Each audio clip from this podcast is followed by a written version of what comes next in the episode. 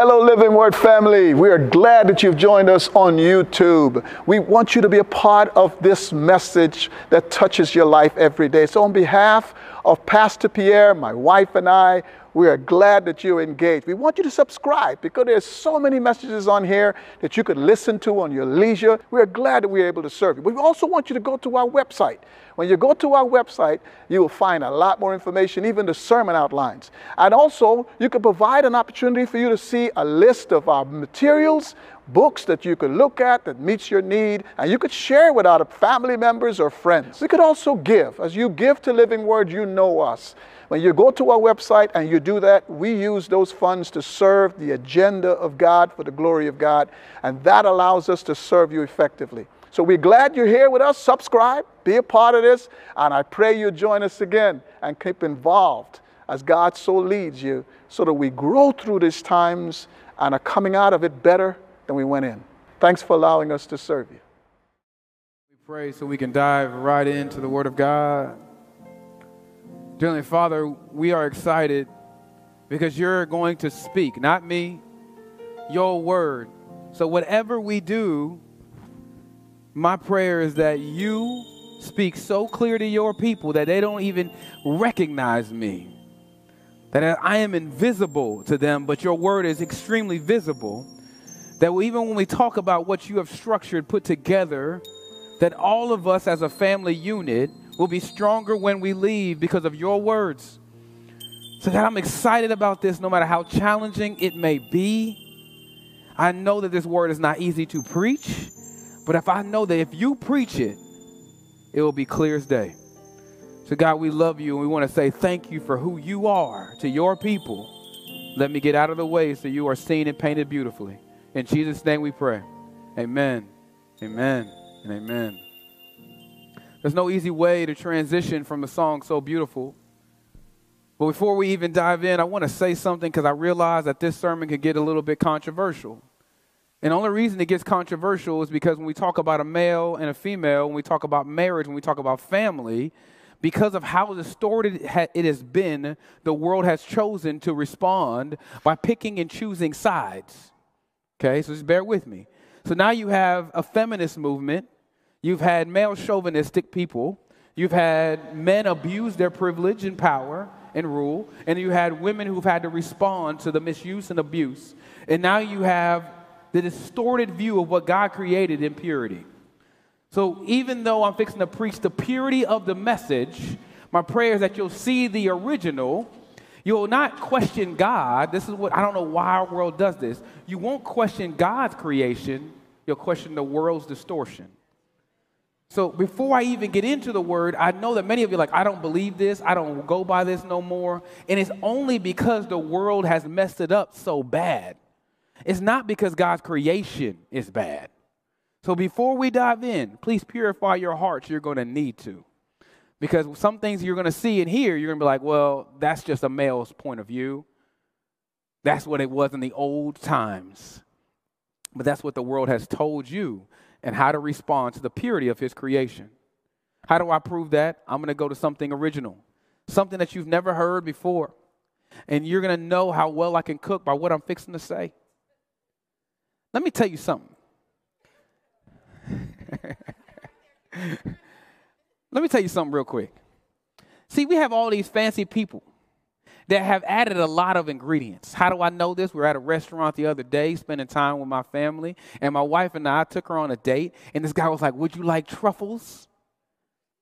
Now, I'm not going to tell you all the details of truffle. They have to sniff them out with a dog. It's a mushroom that grows underground, and it costs a lot of money just for them to shred a little piece on your pasta. I don't need all that. I just need a peanut butter and jelly sandwich. Now, I don't know how many of y'all enjoy a peanut butter and jelly sandwich. There's only a couple ways to do a peanut butter and jelly sandwich. Now, who in here eats peanut butter and jelly sandwich? Okay, praise the Lord. Who in here does not eat a peanut butter and jelly sandwich?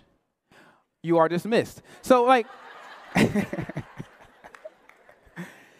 how do I know this? Because peanut butter and jelly goes good together. Yeah, you, it's the cheapest meal you can create, but it's very filling, and it, there's certain ways to do it. But I'm going to prove a point in like two seconds that peanut butter and jelly, you didn't create it. It was passed down from generation to generation. You didn't even know it went well together until they put out the peanut butter jelly time. That's all we knew. They, no other meal gets a song. No other meal gets a song but peanut butter and jelly because it goes good together. But it don't taste good separate. And it don't taste good if you do it by yourself, and it definitely don't taste good without bread. All the ingredients got to go together in order for it to match up. Ladies, gentlemen, that's exactly what marriage is. Some of us think we can function with only peanut butter, not forgetting that jelly goes well with it. And it's not until you put it together do you have what fills your soul. It's not until you put a peanut butter and jelly together. But the only thing that makes that thing filling is if God is on top of it. So, God is the bread today. We're going to talk about how to put together a marriage together again. Some of us have thought, I'm going to be okay with just my peanut butter. I'm going to be okay with just my jelly. And today I want to prove to you that it always goes good so you can have your peanut butter jelly time. And right here in Genesis, you're going to go to the original peanut butter and jelly. You didn't create this, though. And I want to lay this out for you because you're going to start to realize you ain't all that you thought you was. Now, I'm, I'm going to offend some people, but I'm also going to preach it. In Genesis chapter 2, verse 21, it says, So the Lord, watch these words, caused. So before you even dive into the text, I want you to see who's in control, who's in the kitchen, and who was the one putting it together. If you go up a couple passages, Adam was by himself. He realized that he needed a partner, a helper. If you haven't heard that message, go back a couple weeks. We just finished preaching that. So when God recognized that he was going to create a helper, what did he do? He said, "You know what? I'm going to cause something. I'm going to cause a deep sleep to be upon the man." Now, before you even get excited about that passage, many of us would appreciate a deep sleep. But the first thing you're going to recognize is that is a divine cause sleep. Adam wasn't sleeping. I just want to make sure you like, Pierre, this is the simplest message ever. I just want you to understand. Adam wasn't sleep on his own. It's not like he was napping and then God was like, oopsie, let me take the rib real quick. He said, I'm going to do something that you can't observe, and I'm going to do something that you can't explain. Now you're going to be like, Pierre, why is this so important? It's because sometimes we get to a point where we think we can cause something. Many of us are in your marriages right now thinking you can cause something.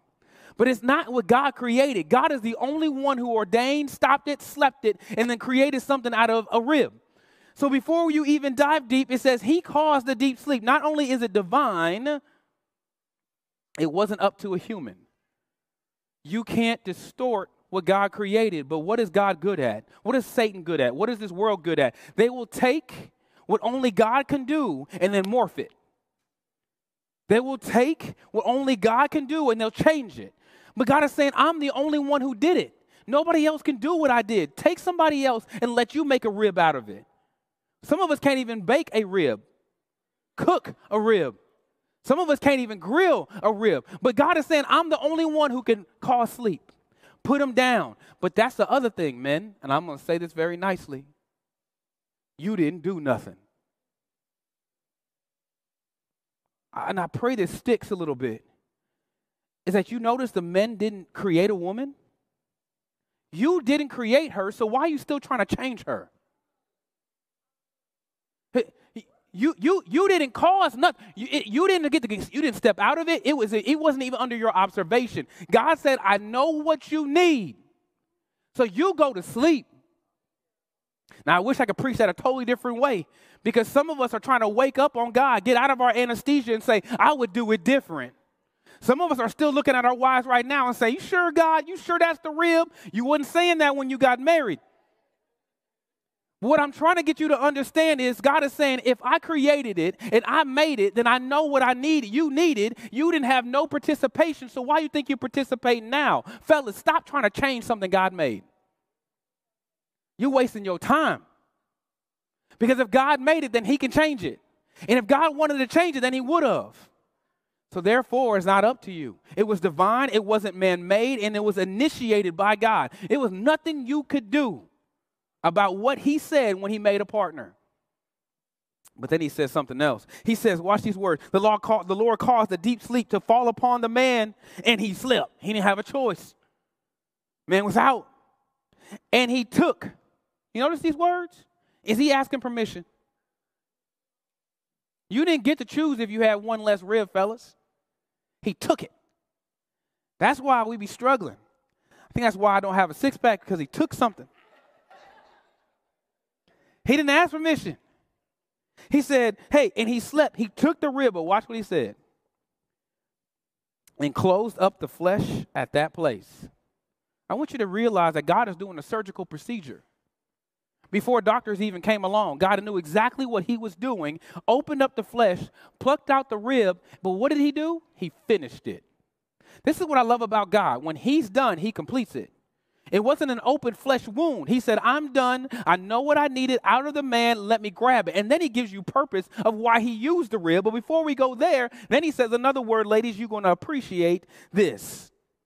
Enclose the flesh of this place, the Lord God fashioned. You this is still on him. There's nothing else. The first point is what? It's on him. You didn't do nothing. And then he says, I built something. The word fashion just means I built it. If you go on the all throughout the Old Testament, you would find that God was saying, all the way in Amos, he's saying, I took time to build you. I took time to put you together piece by piece. I knew exactly what the man needed and the woman needed in order to function. I didn't make no mistakes. Now tell me, ladies and fellas, how in the world, I told you, hey, stop trying to change a woman, then I can ask my women, if God didn't make no mistakes, why are you changing yourself? Hey, why do you think? And guess what the world is good at? He keeps telling, the world keeps telling you, Satan keeps telling you, hey, change yourself. Get this procedure. Go get your things injected. Fix this. Go to Brazil. Get the lift. Get it all done. Hey, you need to like this Instagram model and this Instagram model. And don't forget to swipe this way. And your nose is wrong. And your African American features are wrong. And your hair is too kinky. And they keep trying to change what God said I built. And I'm like looking at y'all like, if he said it was good, don't let no man tell you it ain't. But then I'm also going to say this if he built it, keep it the original.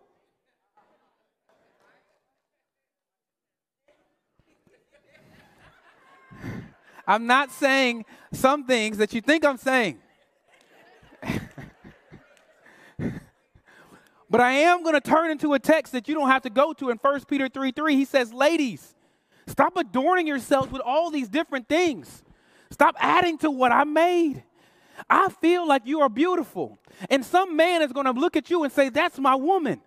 But because a, a man hasn't said it yet, you think you got to change in order for me to bring you. I don't have to change you to bring you. I created you to bring you. I'm sorry, ladies. Y'all are under way too much pressure. And fellas, y'all change, y'all think y'all running stuff. And that's why I think sometimes this world has a distorted view of marriage. And I wish that men started to realize that if he brought the woman to you, it's your job to take care of what he built. It's funny, we'll do it for a car, but not for our wife. We'll go outside and wash a car, clean the rims, get out with a toothbrush. But then God brings you his most fashion creation. And you like, maybe change that, dog. Like, nah, man, that ain't it.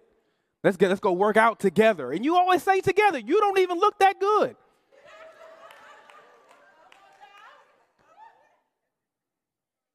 See, I'm gonna, I'm gonna tell you, I'm gonna tell y'all a clue, man. My wife is homesick, so y'all pray for my boo. But I'm gonna tell you this. I think if men really had a clear view of what they look like, they would appreciate what they have. Like I knew what I looked like. So when Monica came along talking about, I think he cute, I was like, God, you sure? Because he is out of my league. So of course you're like, Pierre, you want to dine her. Yeah, I'm trying to keep this going. I don't want her to realize what she actually caught up with. You spent too much on your date. I sure did. Because I know what this look like. Should see my old pictures, y'all. Sheesh. My dad had me dressing in khakis in high school. Who likes that? It says he built, he ordered, watch these words. The word fashion means he ordered and then he put together. Now, ladies, let me ask you a question. If you just want to ask a simple question, if he did it, name one of your body parts that don't have a usage. Now, men have misused what he built and made it purely sexual. Am I lying? But a body part, and I'm fixing to be, I don't know, mature, and I gotta be careful to be mature. But if you ever seen a woman's body change for a baby, things enlarge so the baby can see, things make themselves more visible and darker so the baby can get. I'm trying to be mature. Things can open larger to get things out.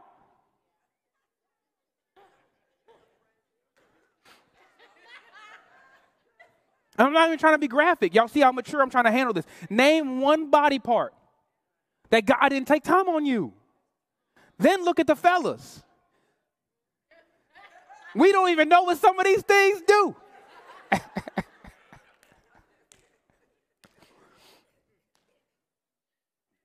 it was God's activity, it wasn't yours. Man, I wonder if men started to appreciate what God built more, maybe more women would feel secure. We'd have less women. I'm not blaming the men for this because some, some women just compare themselves to other women. It's not always the man's fault. Some of y'all just walk around saying, I wish I was her. And fall for that victim. Sometimes it ain't the men. Men was like, You look good, baby. How many times you told, fellas? How many times, if you single or you married, how many times have you were dating told your wife you look good or your girlfriend? And she was like, Nah. nah, it's dressed no. If I, fam, I'm not going to say it again. because you don't even take your man's security word for it. Like you make that dress look good, baby. You look, and some men are actually building you up, but y'all don't receive it because y'all have a negative view of yourself. You don't appreciate what God built either. So it's a two-way street, and I'm trying to not to get in trouble. He's the builder, he's a constructor. But I want to make sure you grab it. He built it from something. He made man from what?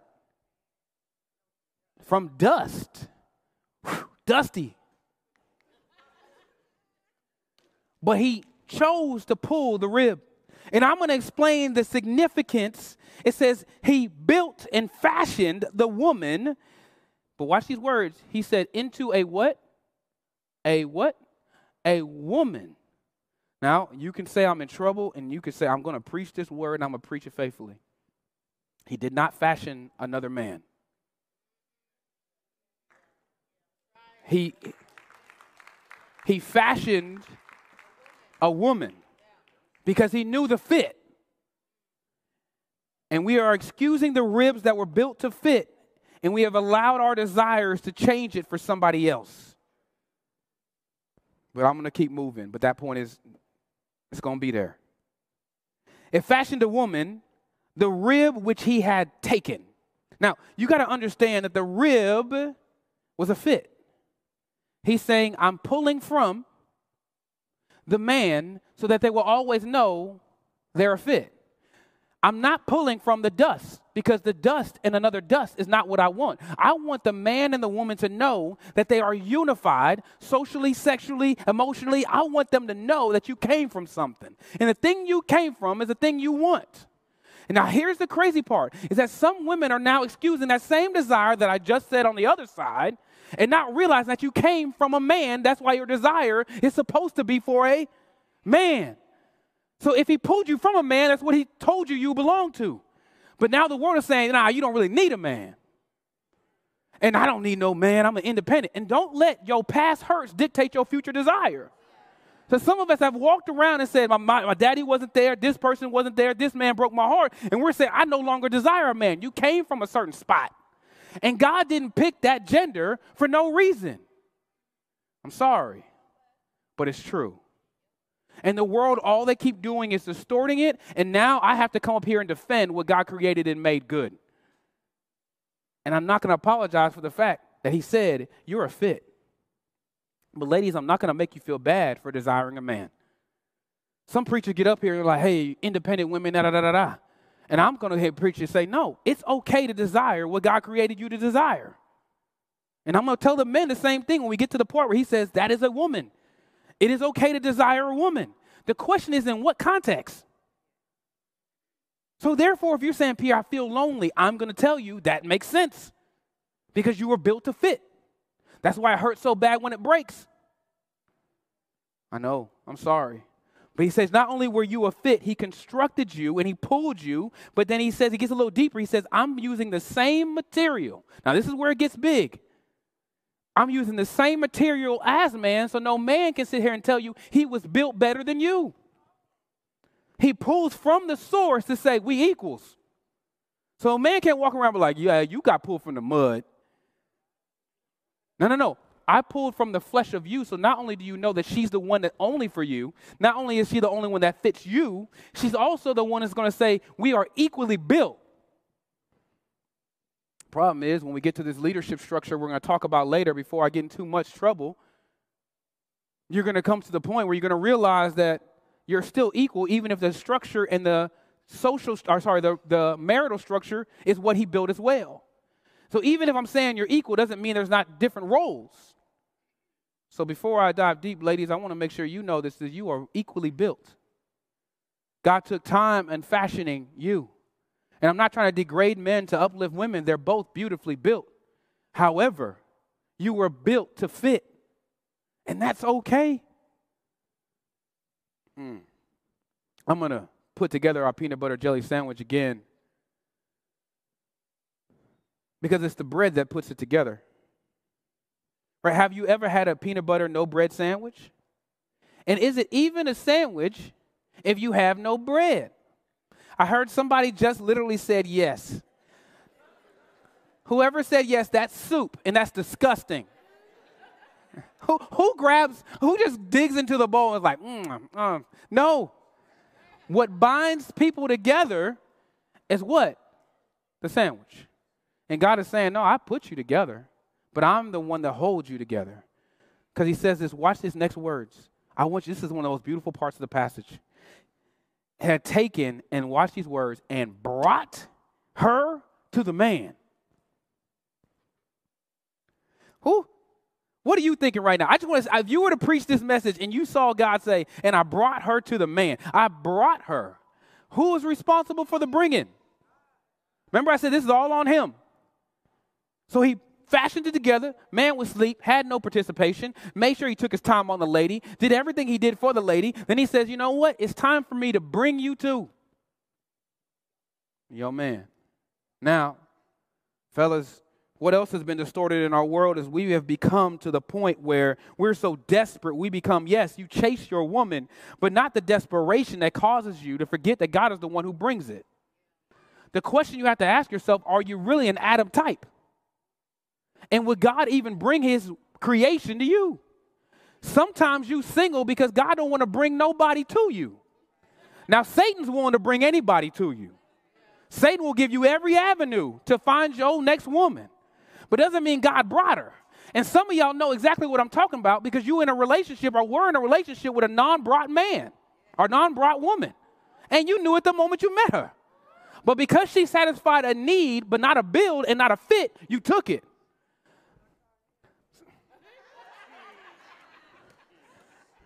I guess what I'm trying to say is that some people are walking around like they Adams, but they just Sams. They, they, they're not what God would bring. And then the first question you should ask yourself in your singleness is, Am I even worthy for God to bring his daughter to me? And then I'm going to ask a question to my married men Are you still the same man he brought his daughter to? Man, like I wish men would start looking in the mirror and start saying, Man, am I the, st- I, am I the man that God finds worthy, that he brought the fashion rib to me?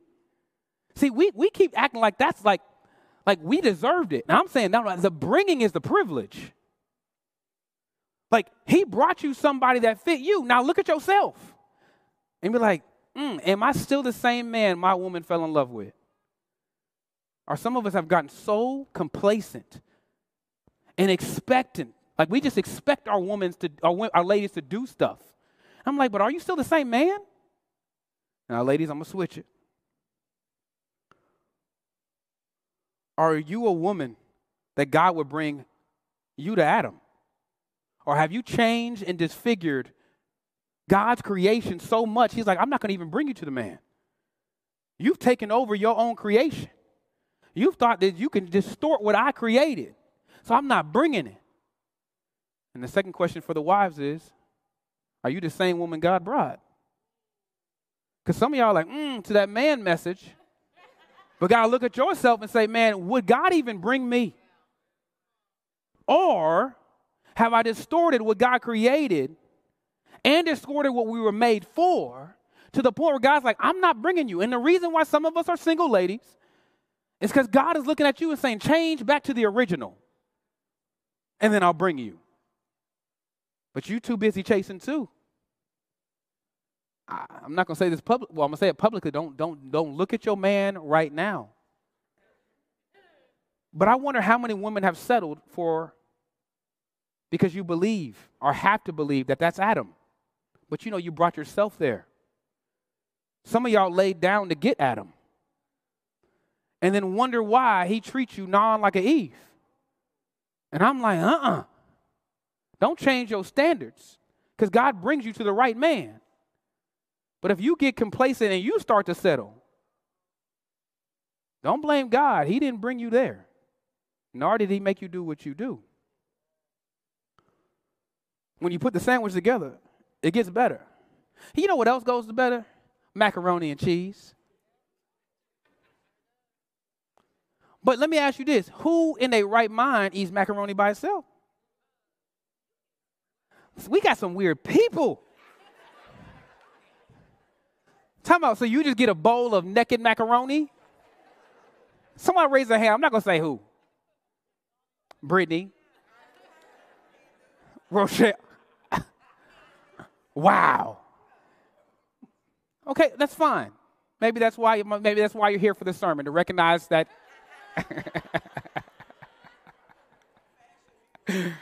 fashion them back together lot. But mac and cheese goes what? Together. But let me ask you this. If somebody gave you a bowl of naked macaroni, how many of y'all be like, mmm, yeah, you killed this? Y'all been to Thanksgiving. Y'all know there's certain macaronis you just don't eat. The cheese don't look right, it ain't crusty on the top. Some people, not male or female, using the box still. No, we don't function like that. That's the wrong community, wrong picnic. Different potluck.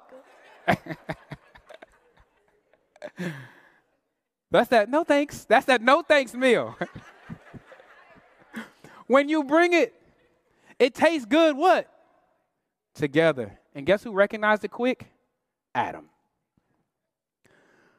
This man said he had taken from the man, brought her to the man. The man, all he was responsible for is to talk.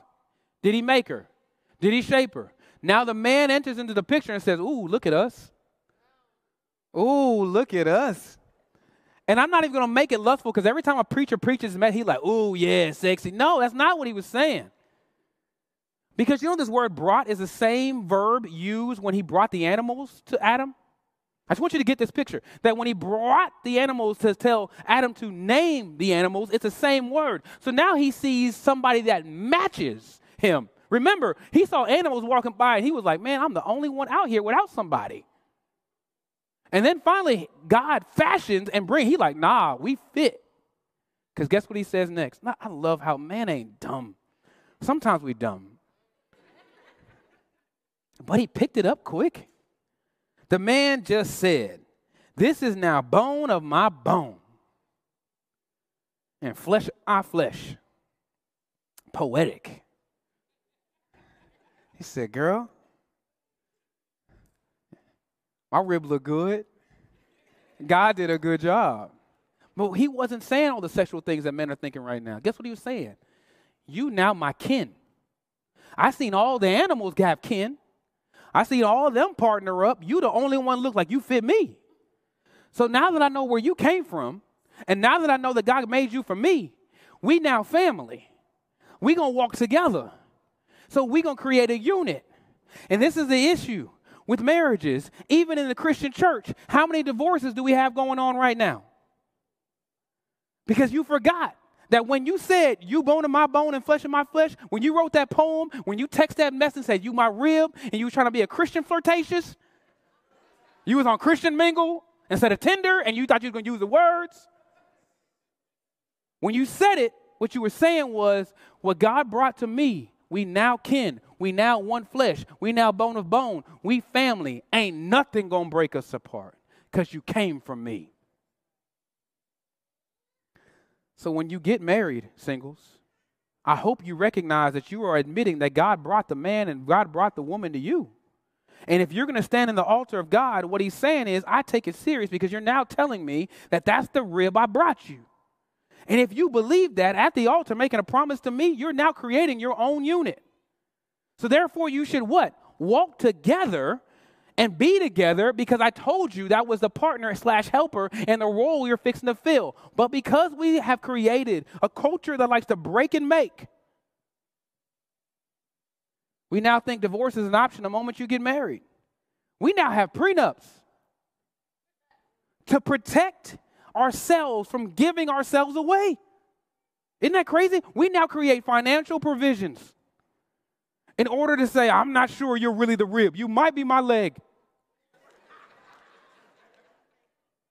But rib, I didn't see God do it. It also means not only is it the kinship formula, it is also a covenant formula. When he says flesh of my flesh, the bone of bone just means, hey, we can now. But now he, he, he, he unifies it some more. He says, we are now in a covenantal loyalty together. Means now we in this thing. Covenant means promise, y'all. But because men and women have broken so many promises, how many of y'all believe in the unity of marriage?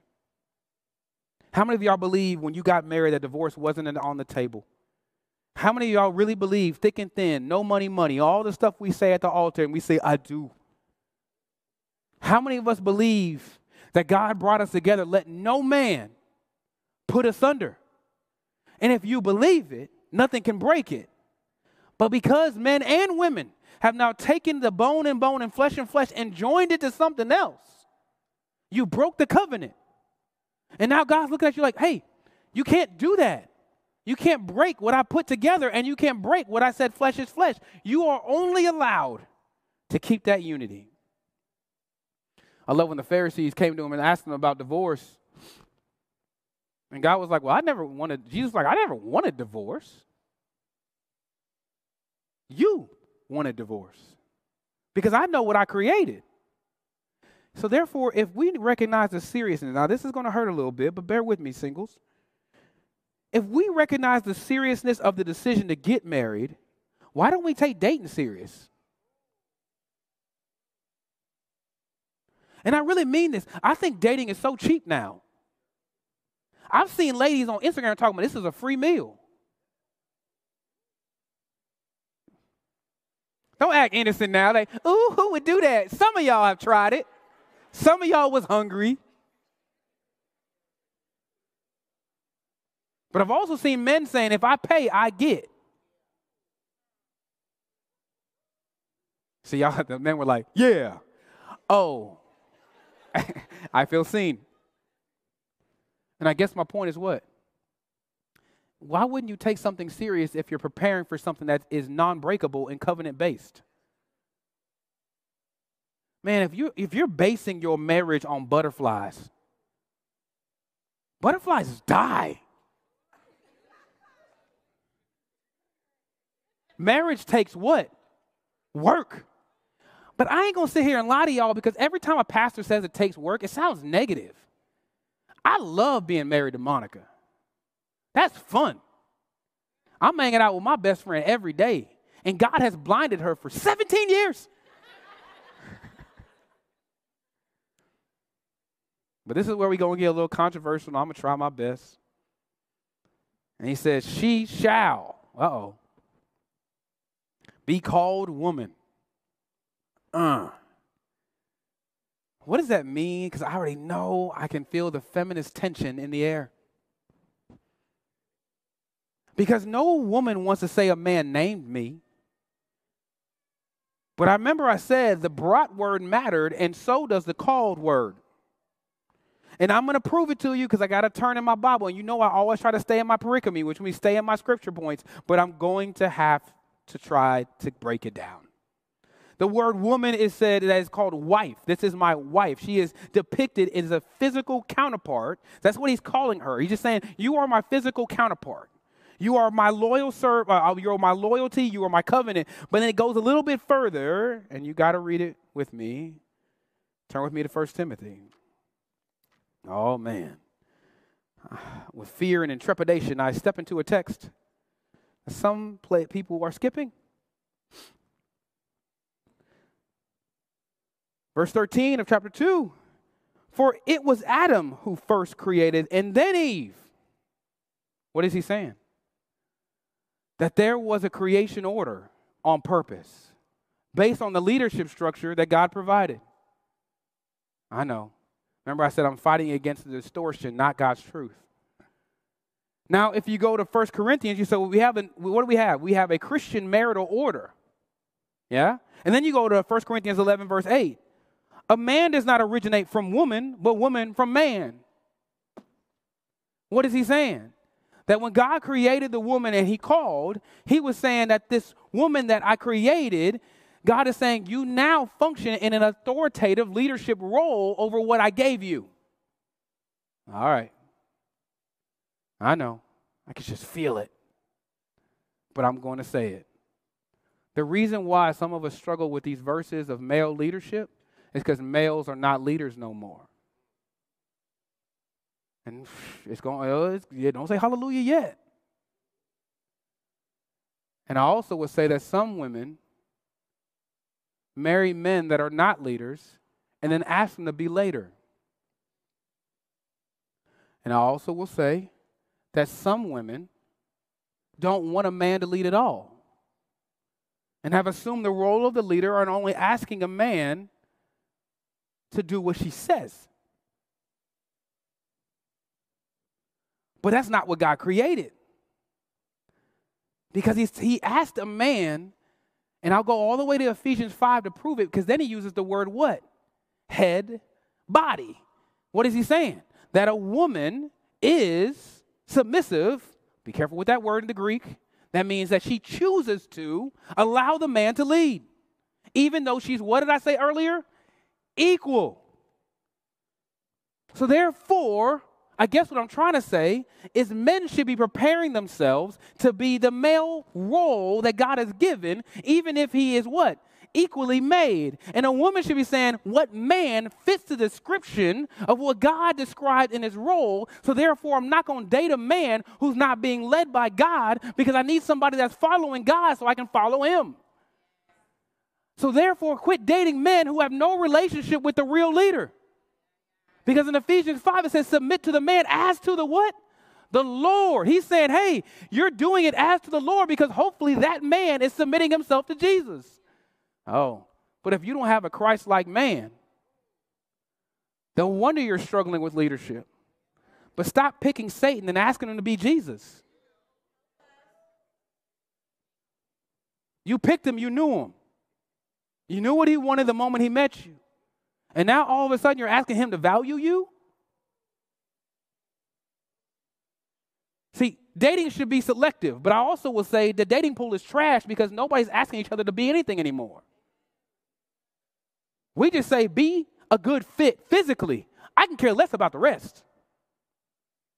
And then all of a sudden, you have people walking around broken and hurt and saying, I don't want roles no more because the last time I gave myself to a man, he broke it. And men are saying, I don't want to, I don't want to lead no more. Because the last time I tried to lead, she hurt me. The structure is not broken, people are broken.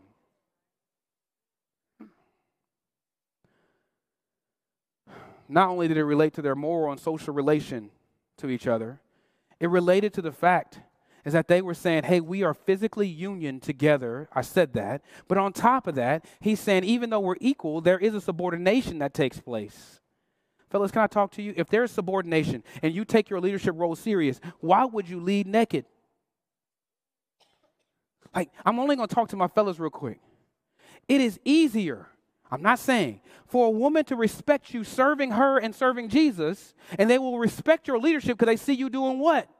serving Jesus. So they know you won't hurt them. People always say, How do you know Monica won't cheat? How do you know Pierre won't cheat? Because if I love Jesus, I don't want to sin against God. Don't trust the human, trust the God in me. But if you're not dating the people that are following God in them, of course you question their loyalty. They ain't even loyal to God.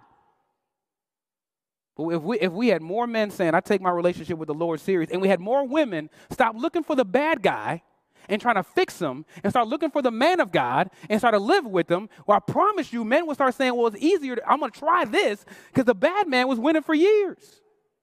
Are still is.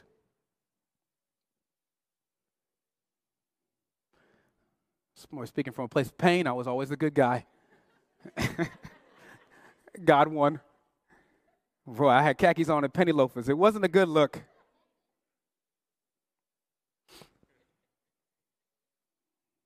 I know. No preacher wants to preach this because they know they're going to go under social slander for it. But I'm also not going to excuse the scripture, and it was built beautifully. If you ever met Monica Cannings, past what you see on them beautiful hats on a Sunday, and how beautiful she is, and I'm not just saying that, you would know Monica ain't that one. So, how in the world could this geeky guy and this strong woman get along? It's because my God is stronger and the Holy Spirit is more powerful. Because for a long time, I was trying to fashion my wife, make her do something, try her, push her, do this, try that. And sooner or later, I just said, you know what, God? She's your daughter. You made her. So I'm going to stop trying to change her and I'm going to lead her to you. Because the last time I checked, my 15 devotionals ain't working. Let's talk about submissiveness again.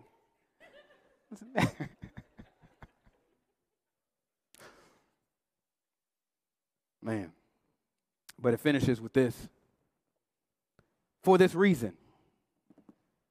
See, now there's a reason to it. Remember, I said it was on him, then it's us, then it's only us.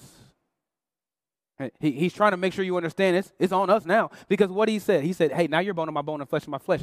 This means a lot because he's fixing to tell you what a scripture does. For this reason, a man shall leave his mother did. Now remember, this is the narrator talking. This is no longer Adam. Adam didn't look at the woman and say, you know what? I'm not going to obey my parents no more. That's not what the scripture's saying because he didn't have parents. So what is he saying? Because of this union, the narrator steps in through God's inspiration and says, hey, because of this union, this union will make a new family. Because they are now what? Kin. Blood and blood. But before that, if you go to the Eastern times, how much did it matter that they lived with their parents until they what? Got married. So therefore, what is this scripture building in? That you would have to break to create. Oh, this is important. He said, Because this union is so deep and you are now my kin, because you are now my immediate family, I have to leave something. Now, I don't know because America is a very broken, non patriarchal system. I'm going to be honest. So, this scripture may not hit, but if I was preaching this in India or Eastern, it would totally hit different. Why? Because some, watch these words, it says the word leave means to forsake. Do you know how hard it was to do that back then? But it also was harder on the woman because the man would often buy a house next to his what? Parents.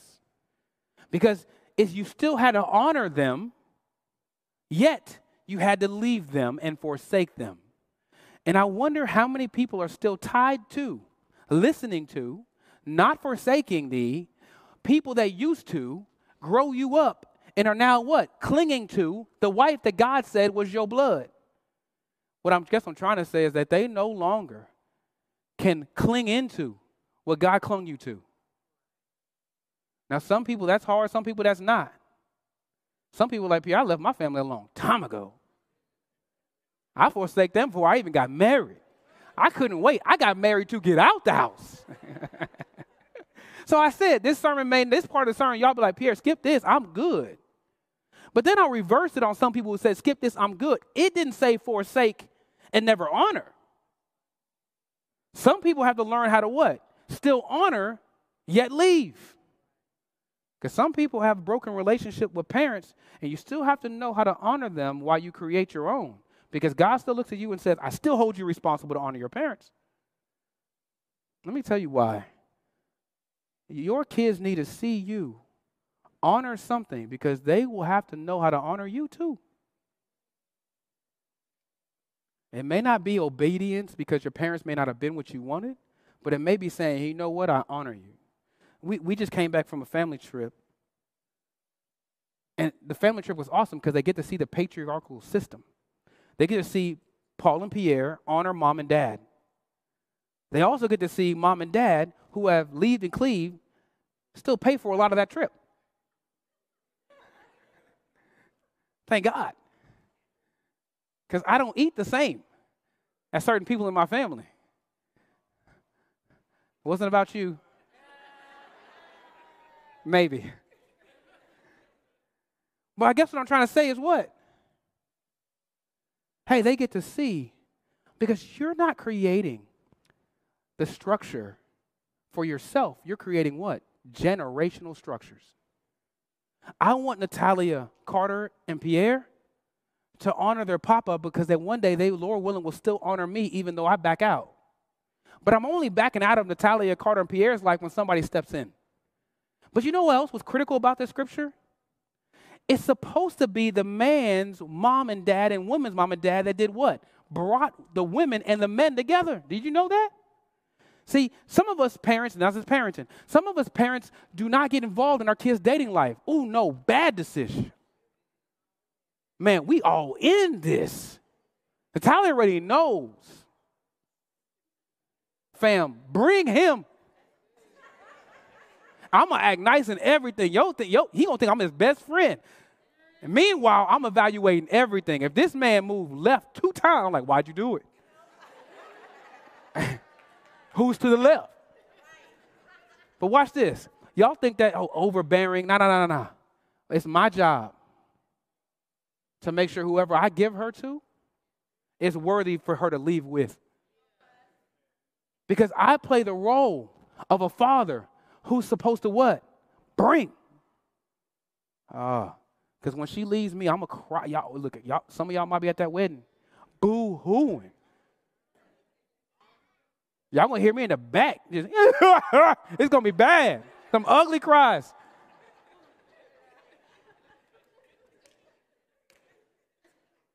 My boys, I'm gonna be like, bro, a good look. I'm just joking, I'm joking, I'm joking.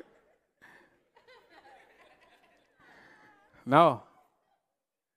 Because I'm, I'm telling you, each time I give them away, it's my job. But it's also my job because I want Natalia to be worthy of bringing. I have to raise the daughter of God so she'll know who a man of God is. But if I don't model a man of God, how does she know who to look for? My biggest compliment my daughter ever gave me, she said, I want to marry somebody just like you. That's it. I did my job because that's what I'm supposed to do. I want her to look for something because one day I have to back out of it. Do you know how hard it is to trust somebody you didn't raise? But I better be involved in the beginning because I can't be involved in the end. And I better not get a divorce because I don't want to teach them what a broken union looks like. So, ladies and gentlemen, fight for your marriages. Because you want to show what a rib and a woman that is fashioned out of it look like. Even if your parents never modeled it, even if you don't know what it looks like, fight for it. Come to church, go to counseling, do whatever it takes. Get people involved and stop asking your parents to be involved. There will never be an unbiased view in parenting. Moving on. the last part of the scripture closes with And the man said, Leave and cleave his father. Cleave means to join to, create the union and kinship. Already talked about that. But the moment they get married, his priority and her priorities change. We have too many people with broken priorities, though.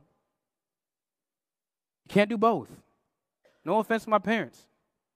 Today, Monica's sick. If my dad was like, hey, go to my house and take out the trash, that will happen. When? Tomorrow. I'm still going to honor him, but based on what? The priority shift. I got to go home to what? My wife.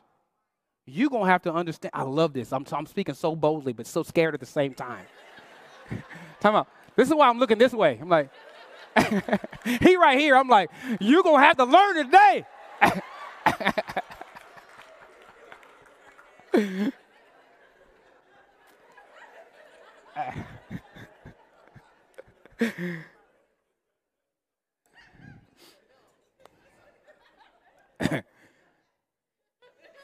and they said cleave, which means join to and stick to. Oh, I love that word. We join now. You know, it's one thing me and my wife never do in an argument. We never leave the house. We never run. I don't even want my kids to hear those screeching tires. You know what we try to do? Make her scared that we're going to get in a wreck. in the belief that she's like, no, don't go, no, not you, you're gonna die, no. They haven't done it. I won't even leave the room. Because we gonna be here. We stuck. And I'm good with that stick. Finishes with this. He says, they were naked and unashamed. You know what that word means? There was innocence to them. This is why this sermon makes so much sense, because the world has distorted it so much that people now are naked and ashamed. That we have distorted sex so much. And it's not about sex, but watch what I'm saying. We have distorted body images and etc. that we're now naked and ashamed. But wouldn't it be beautiful if marriages were built where you could be innocent? Where it could be learned experiences with each other that pornography couldn't teach. That they were, the picture, I want you to picture, the word literally means like children. So when he saw her, every preacher, for some reason, preacher made like, ooh, he saw her, and he was like, whoa, man. And they do this weird illustration. I'm not to do that. Because when he saw her, he saw God's creation. And he saw it with innocence. And he saw it with role. And he saw it with responsibility. So when he saw her, he was like, wow. He built her to fit me. So it makes me honor the creator because you created something to fit me. And I see you with so much innocence. It's funny because you go all the way to Ephesians 5 and watch the correlation. He says, present your wife as a what? Holy and blameless church. Take it back to the original, fam. Your job is to keep the innocence. Ladies, I'm sorry you haven't been protected. I'm sorry your innocence has been broken.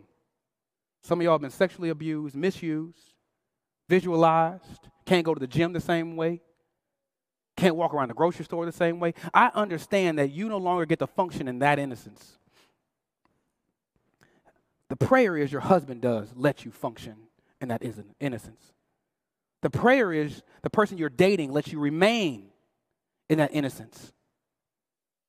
Fellas, I wish that we would look at ourselves in innocence. I don't want to get too personal. But me and Mary got me and Monica got married as virgins. There was innocence there.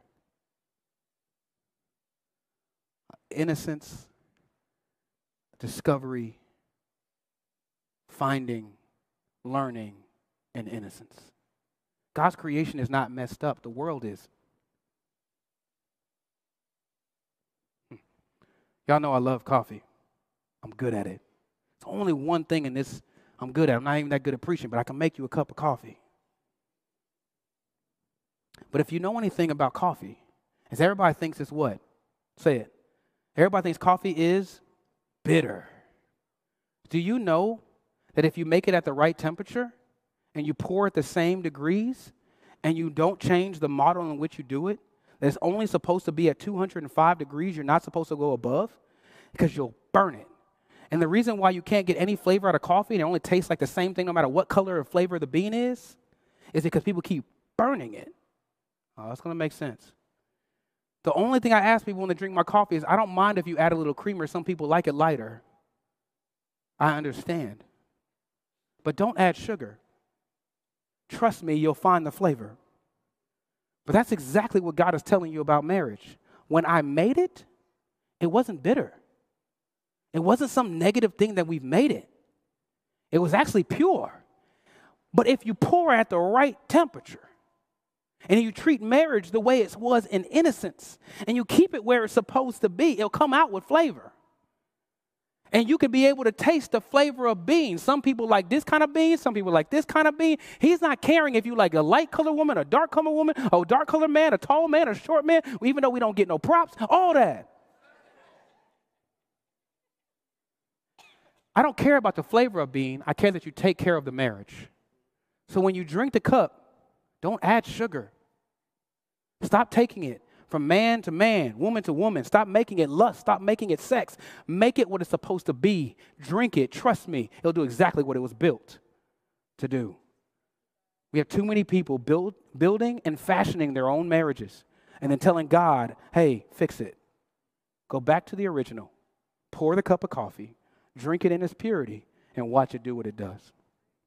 We are excited that you have joined us, and I pray this message touched your life. We pray that you enjoyed it. We pray that it impacted your heart, and we hope that you would subscribe and continue to grow with all the messages that are here. You can find a sermon outline. So we're glad you enjoyed it. Look forward to you coming back so we grow together.